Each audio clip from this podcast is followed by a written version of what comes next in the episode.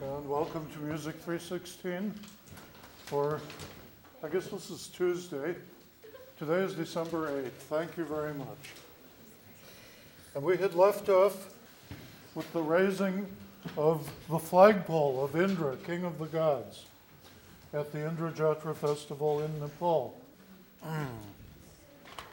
the members of the ruling caste, the government ministers and the military officers had raised the flagpole cut by woodcutters and moved by them and farmers to the city, the, to the grounds of the royal palace, blessed by the Brahmin priests.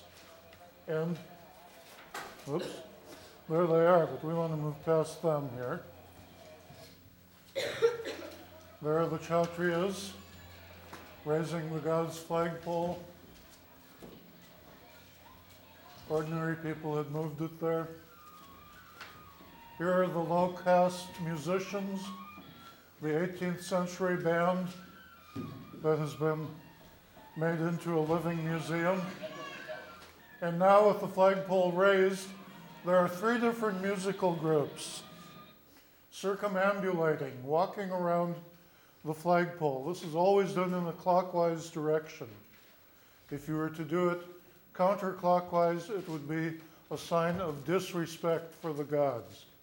And so you always do it in a clockwise direction, and you play music while you do it. The music creates or enhances a sacred space around the flagpole. It is a way of energizing and transforming the space into a specially marked off area. The music fills it with a different kind of energy. And so here is the 18th century drum and flute band, the Gurujuko Paltan.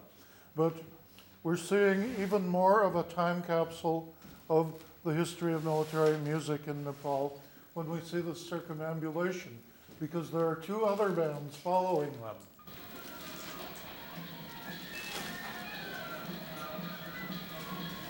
The military band in their black uniforms. Just behind them, behind the last of the soldiers in black here, behind this guy's head.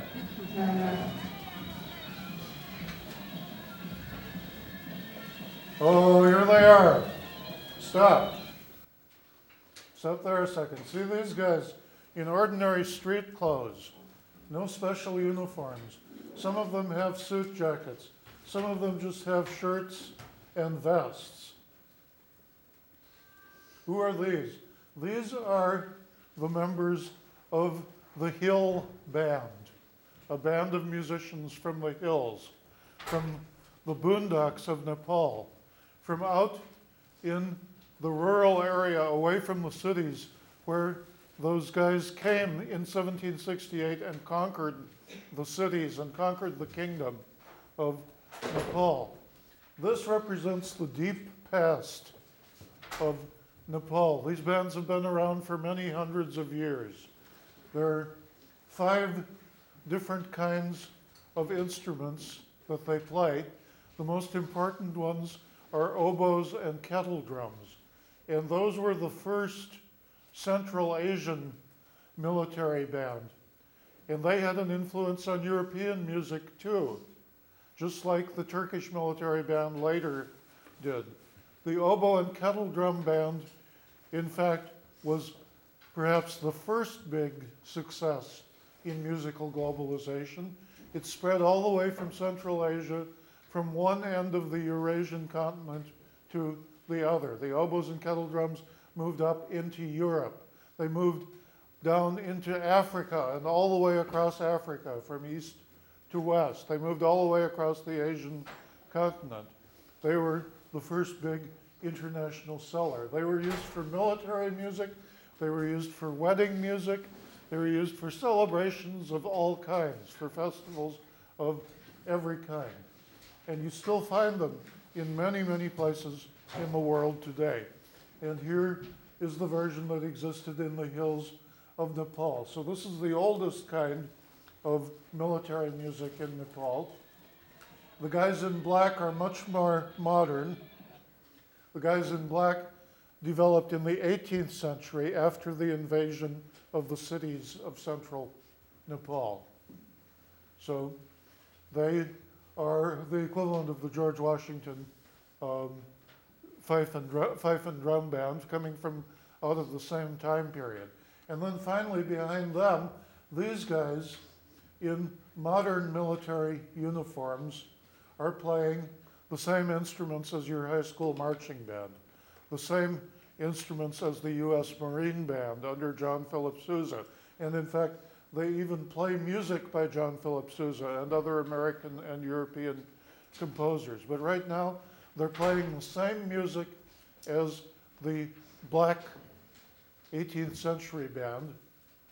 But these three different bands the Hill Band here in their ordinary clothes, the military band in their modern military uniforms with tubas and all of the modern military band instruments, and the black 18th century band are all playing the same music, and their instruments are out of tune with each other. Their instruments don't go together. And so you can't really tell that they're playing the same music, but if you listen closely, they are. They're playing the same thing.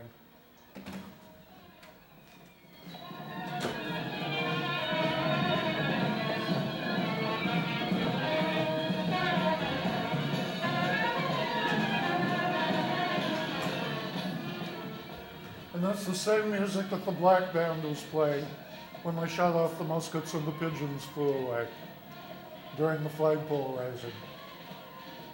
It's a seasonal raga. It's a raga that's played always at this time of year in the fall. It's old traditional music. It's at least 200 years old because that's the kind of music that this band is supposed to play. And so they do that. Now they've finished circumambulating and they're marching away off to the left.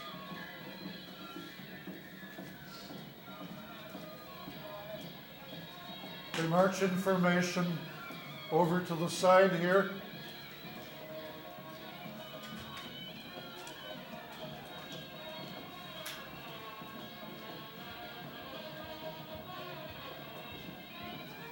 And there's the flag of the King of the Gods waving. And now, ladies and gentlemen, the national anthem.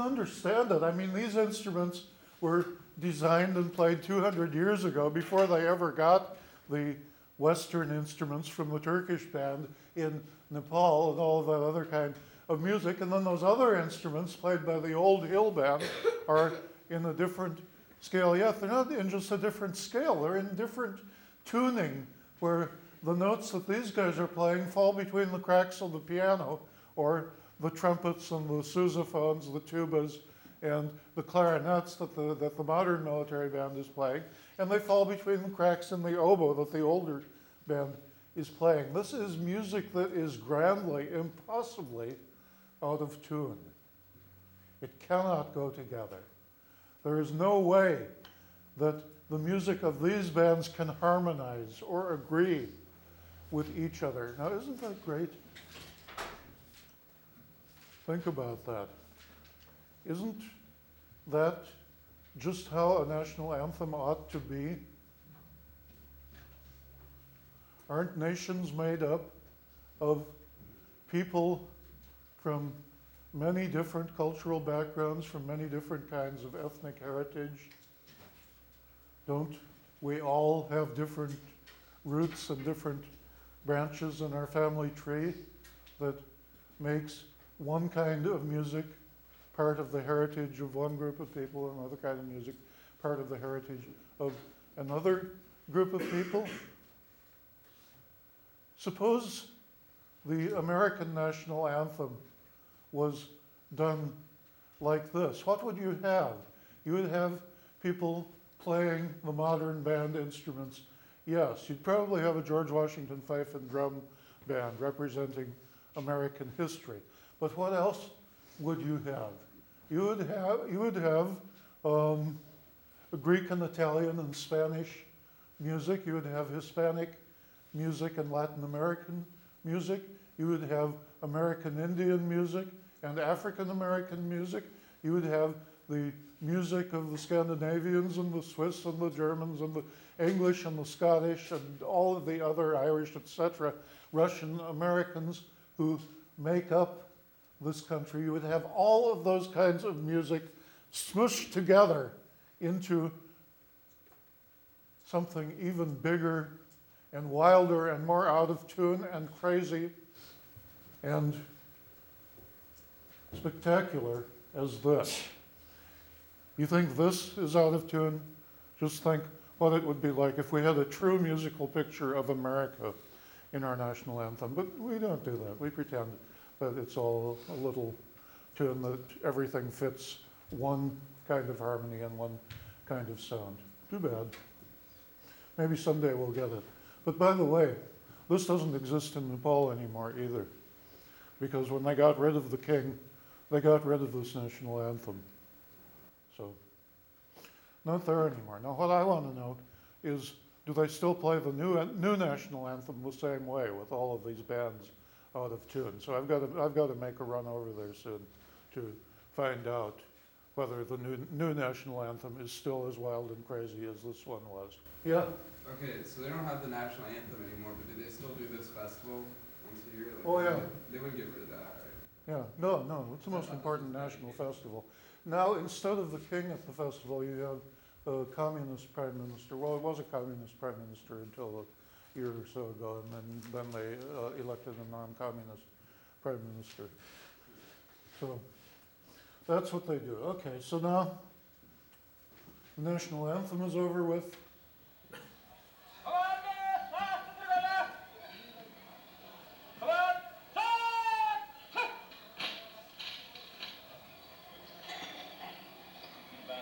What do we do now? Oh, okay.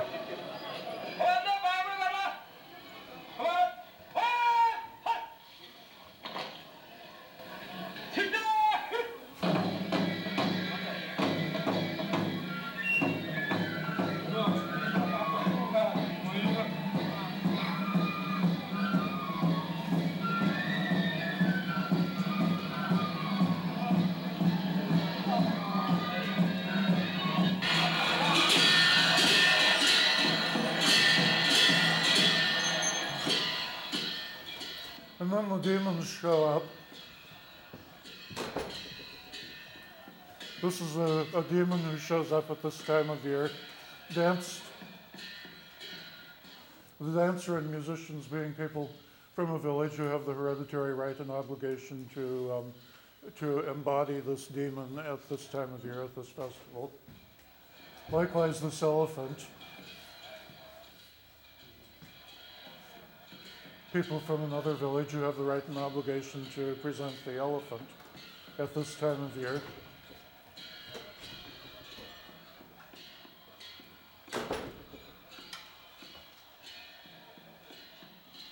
Plenty of police and army around. Here's some fierce gods and goddesses. Thousands of people on the temple steps over there. Military officers all around, cars coming in, bringing the ambassadors of all the countries that have embassies there. So the American ambassador comes, the Russian ambassador, the Chinese ambassador, the British ambassador, etc., etc. And the whole diplomatic corps joins the king standing up on a balcony just above where these dancers are. We'll see that balcony in a minute and I want to rush this forward. Oh, that was a living goddess.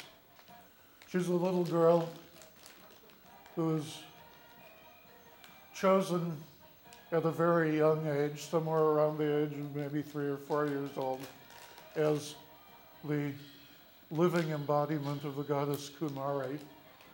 And she's raised away from her family in a temple and worshipped as a goddess. And every year she goes on procession in this big wooden chariot, wooden chariot with a gold roof that looks like a temple on wheels. It's pulled by a hundred or more men pulling on ropes, and here are the diplomatic corps, and there's the king of Nepal over there, um, standing watching watching her go by. This little girl is the legitimizer of the kingship. She was the one who gave the king power to rule every year, and without her approval, um, you could not have a king. Now, presumably, she um, gives the approval to the prime ministers of Nepal to rule every year. The king, after she's gone, the king throws money down to the dancers because he has the hereditary obligation to give the dancers a reward in terms for, the, for their dances. That has been the case since his ancestors conquered the kingdom in 1768. Unfortunately, the pay scale has not changed since 1768. And so he is still throwing them the same coins that he, that, the, the same value in coins that he threw um, over 200 years ago, getting to be almost 240, 250 years now. And believe me, there's been a lot of inflation since then. So they end up getting the equivalent of maybe a quarter or um, uh, 50 cents if they're, if, if they're lucky.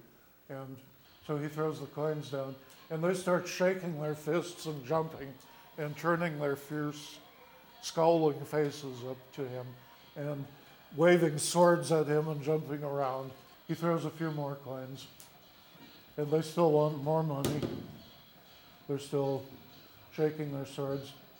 And how's that for a suit? He went to Harvard. They still want more money. There's a sword up in the air. And they're shaking their fists. Give us more, give us more. More, give me more. And the king asks his minister, and the minister rubs his hands and says, No, we can't afford to give them any more. Our budget is shot for this year. King says, Are you sure? Minister says, Sorry, sir. No more for the dancers. And so he turns around and walks off. This king was assassinated a few years ago um, by a member of the royal family. And it was his brother who was on the throne when, when, when the kingdom was overthrown. And I have to stop there. This is a. Oh, there he goes. Sorry, guys. No more money for you that year.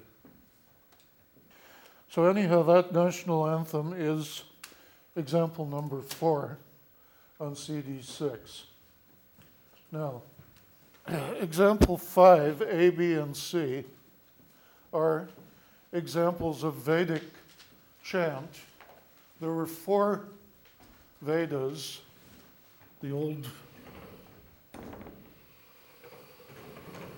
religious texts of the Hindu religion. And you see on the handout that there, there are excerpts of three of them here. Now, I'm not going to have these on the listening exam. So, mark off example 5, A, B, and C for the listening exam, but you are responsible for reading the information on the handouts about them. I'm going to play a little bit of 5A for you because it's very important that this is the oldest music in the world that we know of that is still performed. There are records of continuous performance of this music going back to about 1000 BC, and it is probably older than that still.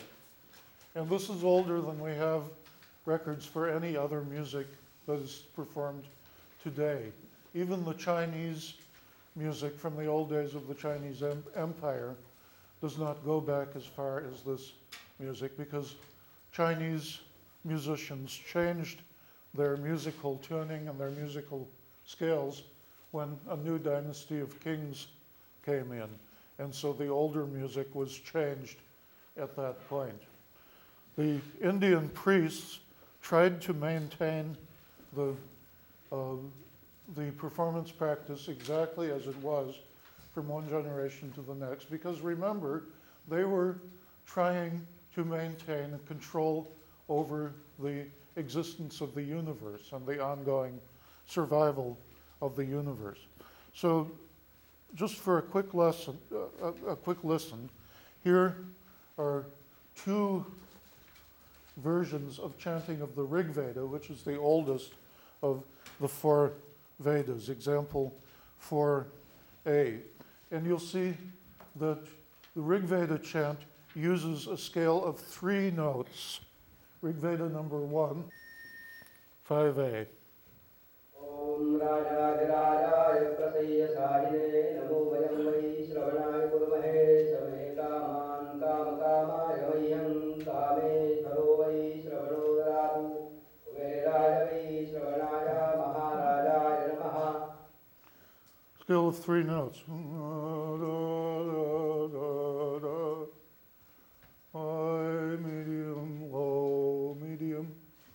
text that we have describe using those notes, the high, medium, and low, um, going back for a period of at least 3,000 years. Now, granted that everything changes in a lot less time than 3,000 years, we don't know exactly how the three note chanting has changed, but there are only three possibilities for change there. It's a lot less prone to change than something with five notes or seven notes in the scale. It's easier to control variation with fewer variables, is the general principle. And so chances are that music with a three note scale sounded somewhat similar even 100 years ago, even 500, even 1,000, maybe even two or 3,000 years ago, if those are the only variables. But here is a different way of chanting the Rig Veda that shows that you can have some variation. So this also has three notes, but listen to this one.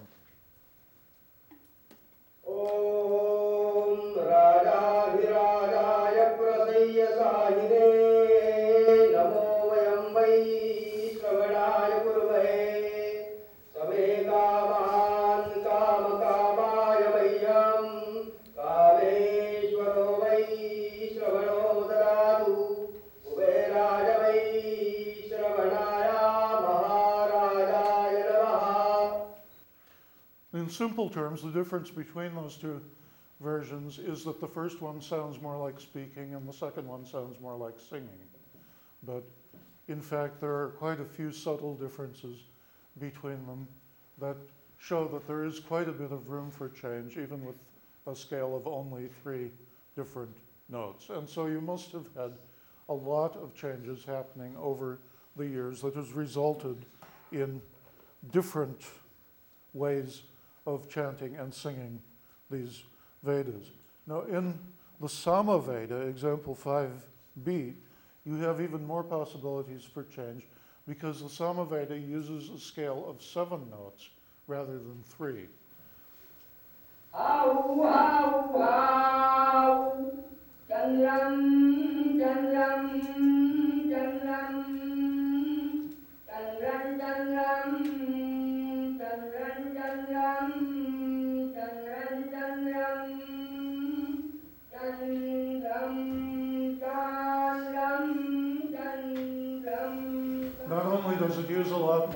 Notes in the scale, but it uses a lot of notes for each syllable of the text. And so you get a melody that is much more elaborate than you get in the chanting of the Rig Veda. This is the musical Veda. This is the one that's used for a more beautiful, a more musical song.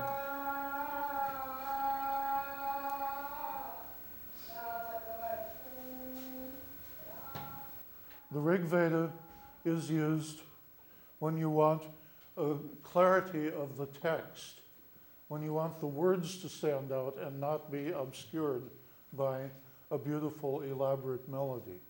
And then the final one on this example is a technical exercise from the Black Yajur Veda that shows how you learn to do a song so that you will never forget it and you'll never make a mistake. And the way that you do that is to apply mathematical formulas, algorithms, to the chanting of the text so that you do it forward and reverse and inside out, backwards and forwards. You learn everything many different ways.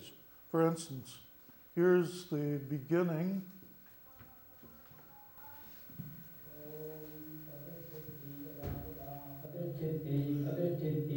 The word is pratistiti.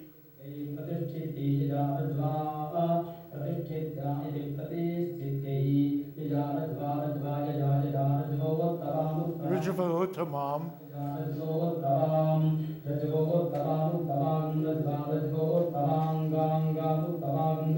The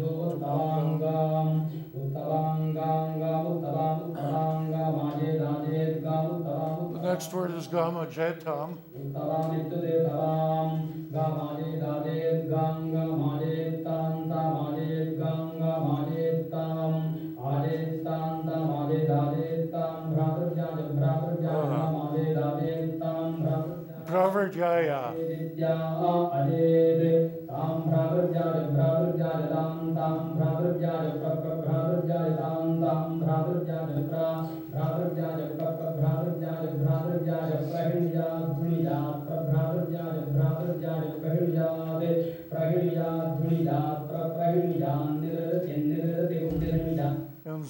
Znirtimeva Ismai. And if you learn something that thoroughly, in that many mathematical permutations, you are not going to forget it because you've stored your information with a great amount of redundancy so that you can recall it in many different contexts from many different starting points. And if you lose it one way, you're sure to recall it several other ways. And that's what this is all about information storage and retrieval. And that's because the Vedic priests felt themselves responsible for, for maintaining the order and structure of the universe. The Buddhist monks of India developed a very different way of storing religious and philosophical information. Let's just take a quick look at a Buddhist festival. This is from the island of Sri Lanka.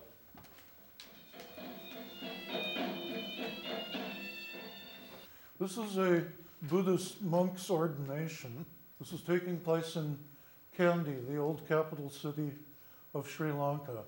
There are two major Buddhist monasteries located in two directions away from the central city. And the processions for ordination move from the monasteries on the outskirts of town to the main Buddhist temple in the center of town. The processions feature people with flags. Those were flag, religious flags. These, this is an elephant, obviously, but why is that elephant dressed up like that? Answer He's a royal elephant. He's a king's elephant who lives in the king's palace. And you get a royal elephant driver mounting onto him because he is a symbol of royalty. He's a symbol of the nation and of the king. And he's carrying a Buddhist flag rather than a national flag because the country of Sri Lanka doesn't have a king. They haven't had a king for 200 years since the British invaded and took over and got rid of the king who ruled the country then. But you need the symbolism of the nation for this parade, and so you have the king, and then you have these dancers and musicians following along behind. Who are they? They are the royal palace musicians. They're the musicians that play for ceremonies in the king's palace. A soldier in uniform, I'm sorry, policeman in uniform, also representing the state, the power, power of the nation. There's nothing explicitly Buddhist about this part of the parade. It is all national symbolism. Yet another elephant dressed up in his royal elephant suit. But the story of Buddhism starts with the Buddha being born as a prince in a royal palace and leaving the palace to become a monk. Here are the flags of the nation of Sri Lanka and the different provinces of Sri Lanka. So, again, this is all national symbolism symbolism of the country and the kingship and the palace, and of what the monks are about to leave behind them. And now some baby elephants, and behind the baby elephants, you're just about ready to get some young monks, but first of all, you get young boys dancing, and behind them, adult men dancing. And these dancers are the priests of the old religion that was there before Buddhism. This is a religion of nature spirits. And these people put on long, all night long performances of music and dance to appease the nature spirits, to bring rain and good harvest and good fortune to the country. They are the dancers of the old religion and its gods. And then Buddhist monks. Finally, a Buddhist element here. And the Buddhist monks are silent. They don't wear any fancy clothes. They don't carry any banners. They're all dressed the same in their plain orange robes. And they are set off by this kind of gilded frame of all of the symbolism of royalty, of music and dance, of the old gods and the elephants. And then the boys, who, and a few young men, who make up the core of the procession, who, just like the Buddha, are leaving their homes, leaving their royal palaces, except they are not princes, but they are leaving home, they're leaving all the comforts, and they're leaving their families, and are members of the families coming with them, mostly men, but you'll also see some women um, in the group, acco- accompanying the boys who are going to the palace to become monks. And we get more dancers and more um, people repre- re- representing royalty.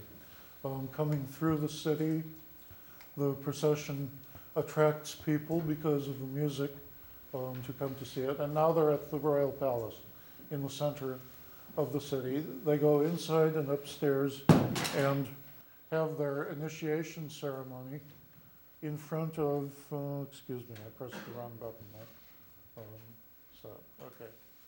In front of this door, which leads into the, uh, the main temple of Sri Lankan Buddhism, and they prostrate themselves before it. And I'm still pressing the wrong button. Sorry about that. I want this one, a chapter button.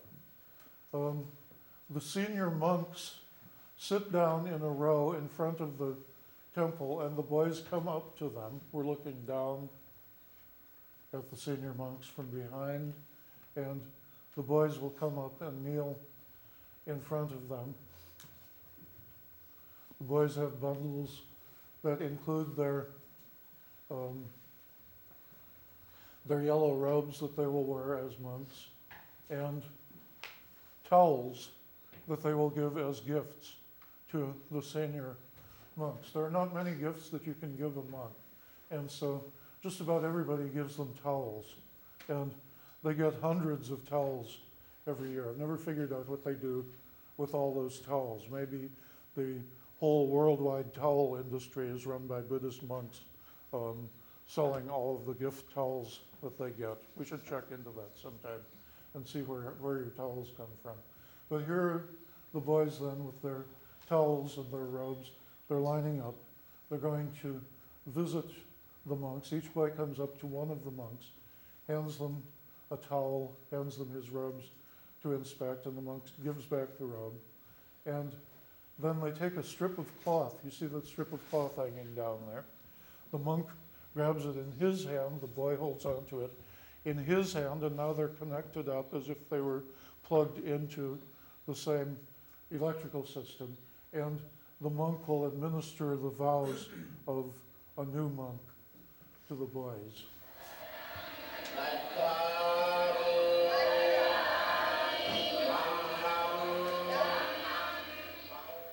And what they're singing is the three refuges, the same three refuges that we heard in China back at the beginning of the course, but this time not in Chinese, but in an Indian language, Pali. That's one kind of vocal music or vocalization that you hear in the Theravada Buddhist monasteries of Sri Lanka. It is a musical recitation, and what it does is to act as a legal document that is a certification of the monks having taken refuge and declared themselves Buddhist and declared their allegiance to the Buddhist community and to its teachings and, and to the Buddha. And they have to do it in triplicate, like a form that you fill out in triplicate, in three copies. And so that everything is repeated three times.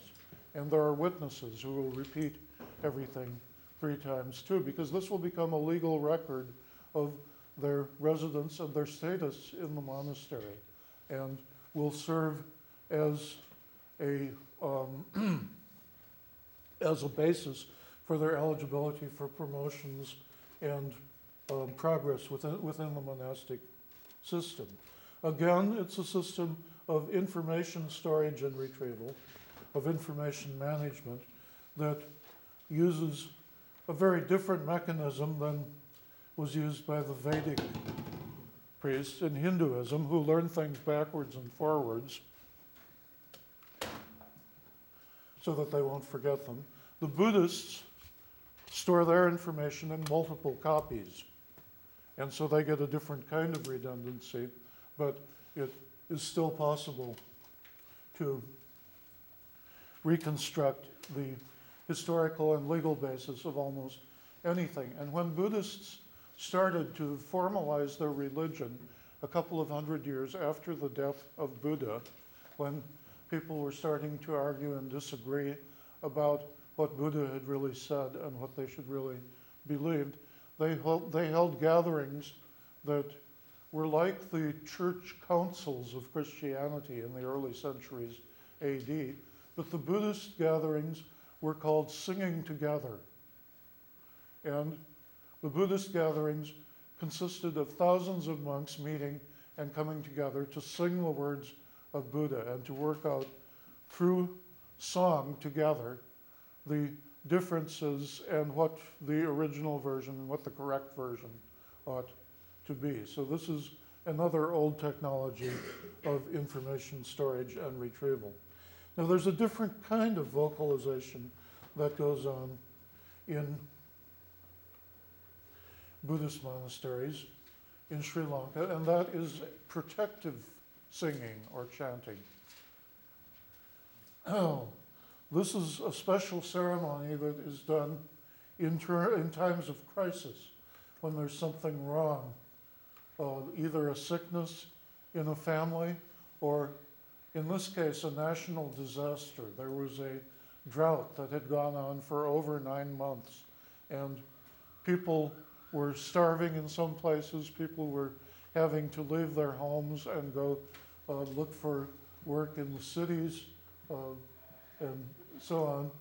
And so they did this special protective ceremony. Most of these ceremonies go on one night. They start in the afternoon or evening and they go on until sunrise the next morning. This one went on for six months, day and night. It never stopped. The monks came in shifts and did four hours each.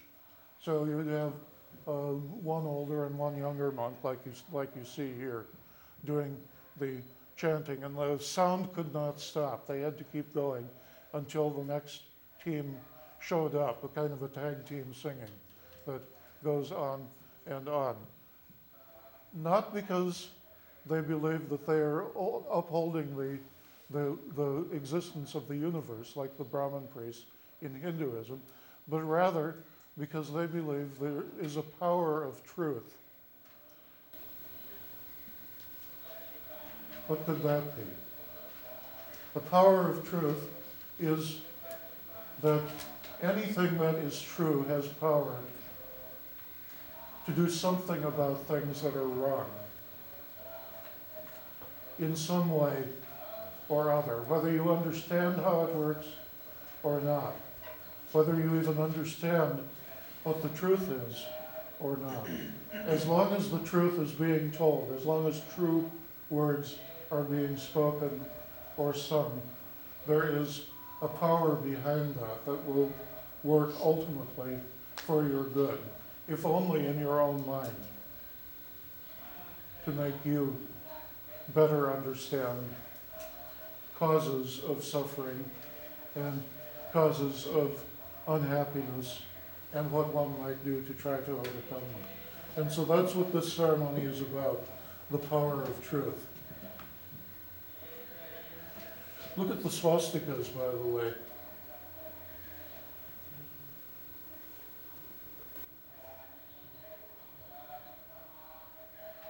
Well, it's not their fault that the Nazis stole the sign of the swastika anymore. Is it then it's the fault of Christians that the Ku Klux Klan stole the sign of the cross as a symbol of racial hatred.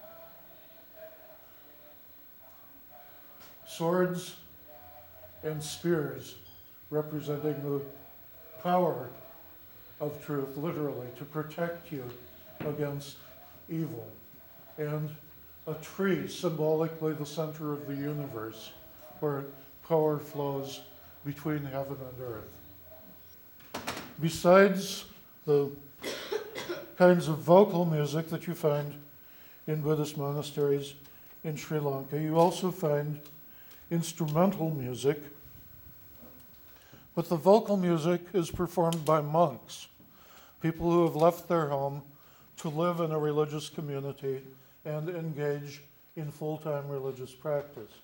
The instrumental music is not performed by monks, it's performed by members of a musician caste, and the musician caste is a low caste.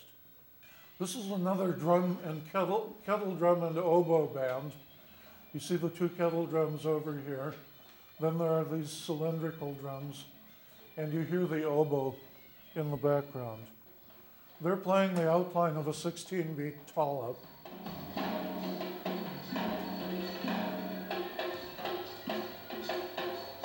One, two, three, four, five, six, seven, eight, nine, 11, 12, 13, 14, 15, 16. 1, 2, 3, 4, 6, 7, 8, 9, 10, 11, 12, 13, 14, 15, 16, etc. Different 16 beat tala than the teental that you heard in um, North Indian classical music in the Rhine.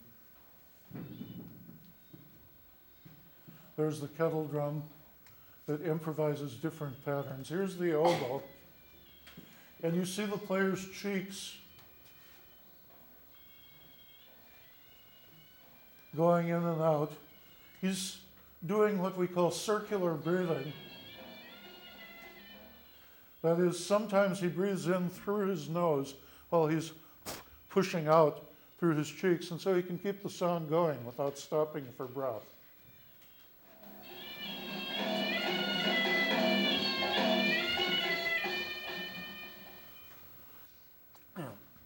So these are low caste musicians. They're members of the so called drummer caste, the ones who play the instrumental music.